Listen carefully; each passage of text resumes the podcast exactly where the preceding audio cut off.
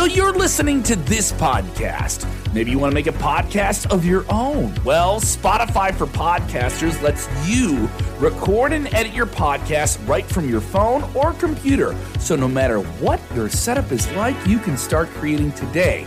Then you can distribute your podcast direct to Spotify. Everywhere else podcasts are heard as well. Video podcasts are also available on Spotify. And if you want to take the conversations of your fans to the next level, you can even do Q&As and polls direct through that same feed. Spotify for podcasters. Get it now. It's nice to be able to, in an appropriate way, uh, to pay homage to a friend that's had such an amazing career. Uh, don't get me wrong, we still want to kick their ass in ratings.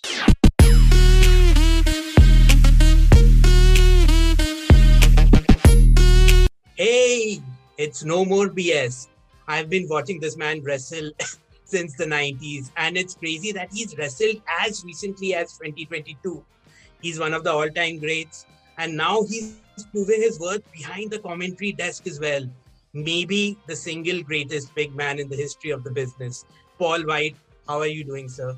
I'm great. Thank you very, very much for the compliment. That's that's very nice. There's a there's a lot of incredible big men out there, and to be thrown in that category, that's nice. Thank you you are certainly worthy of all of the praise. And like I said, I've been watching you wrestling, uh, uh, wrestle for around 30 years now. I mean, yeah. during the 90s, I thought you were one of the people who wouldn't jump ship, right? Like the giant would never go to the other side. And again, I thought the big show would never come over again.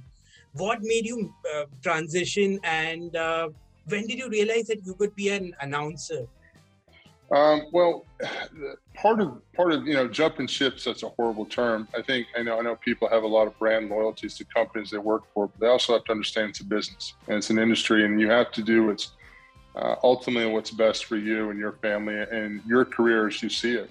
Uh, when I was in WCW, I saw a lot more opportunities for me where I wanted to go globally as a star with uh, WWE at the time. I mean, they're such a global powerhouse and a global entity. I knew that if I wanted to be basically a household name, I had to go to WWE.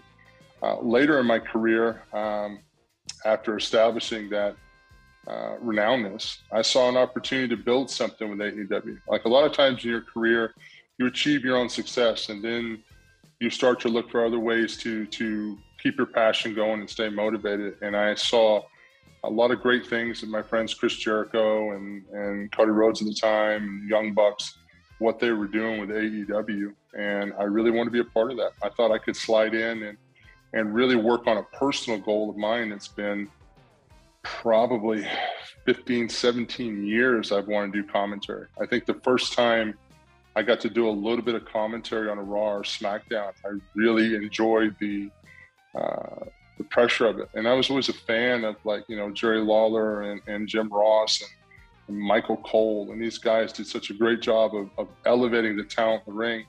And I go back to my favorite commentators back in the day, Gorilla Monsoon and Gordon Solie and Jesse Ventura, and how, you know, a commentator can add so much to uh, a match, add so much to the moment, add so much to a career of a young talent. So that was one of the main things that that uh, attracted me to AEW was a chance to step into that role and really get my feet wet doing some commentary. I mean, we have the show Elevation, which basically, uh, you know, uh, Tony Khan said, you know, we're going to let you hit the ground running and here you go. Like I haven't done any full time commentating, and then he threw me right on a. Uh, right on elevation with Tony Schiavone. So, and I'm learning. I mean, I'm still a rookie by any means. Uh, when you see JR do it, he's so smooth and he's got his catchphrases and he knows how to uh, get his sound bites in and his, his, clips just right. It's amazing to watch him work and watch Tony Schiavone work. And even Excalibur, I always tease everybody on air that I'm going to get chewed out by Excalibur in the back because I run a lot of things by Excalibur because he's very brilliant and very, he's almost like a savant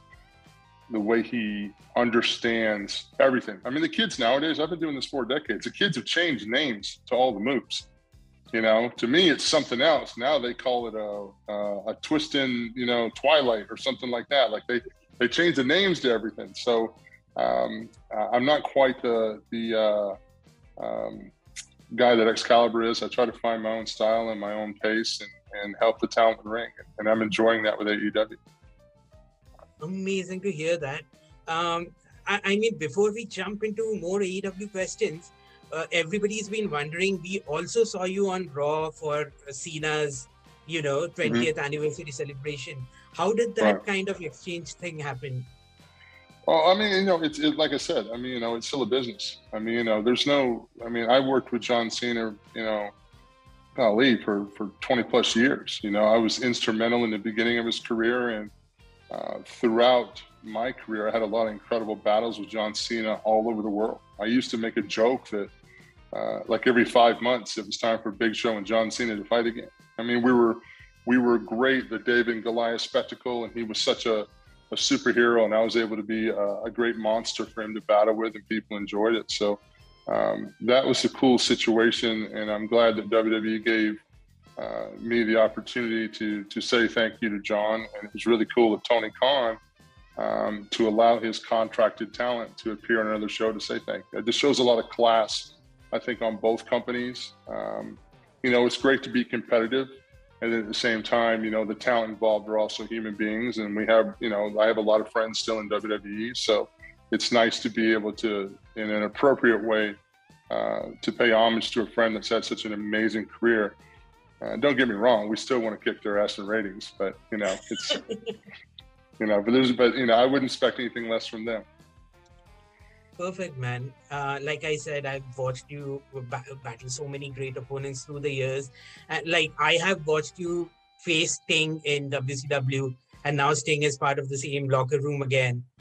Tony Schiavone has got so many of your matches. Jim Ross, even more of your matches than Tony Schiavone, and I mean they're all part of AEW. So how does the atmosphere compare between your previous places of uh, employment to AEW?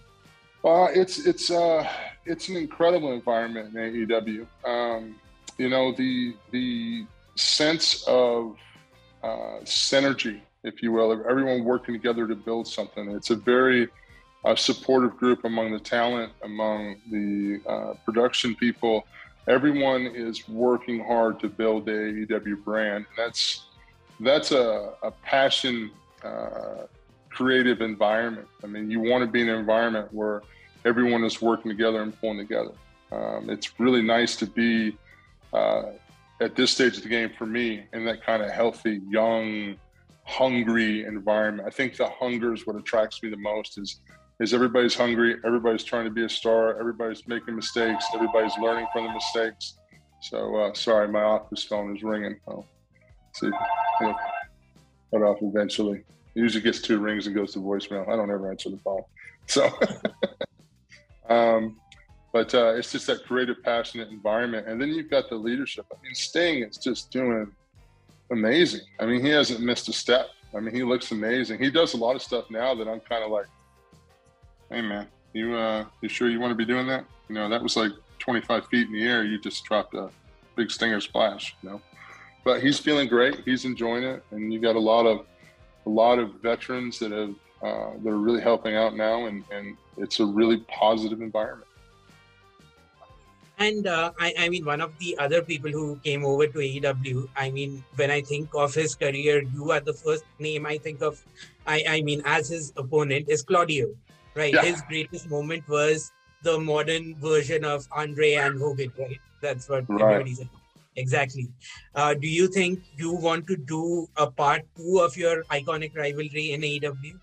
Well, I had a, I had a great run with Claudio. You know, we had that amazing, uh, memorable experience at the WrestleMania where, where, Claudio won the, the Andre Battle Royal. And also, uh, we had a brief little run with uh, Claudio and uh, Sheamus and myself in the bar. So I was in there for a little week until I, the last time we talked, I had turned on poor Claudio. So uh, I haven't had a chance to see Claudio, so we'll see how our uh, how our planets are lying now. But I would be honored to partner with Claudio. I'd be honored to compete against Claudio. I think he is one of the uh, most amazing talents ever in the wrestling industry. There's really nothing that Claudio can't do. And I mean that sincerely from the bottom. He's amazing.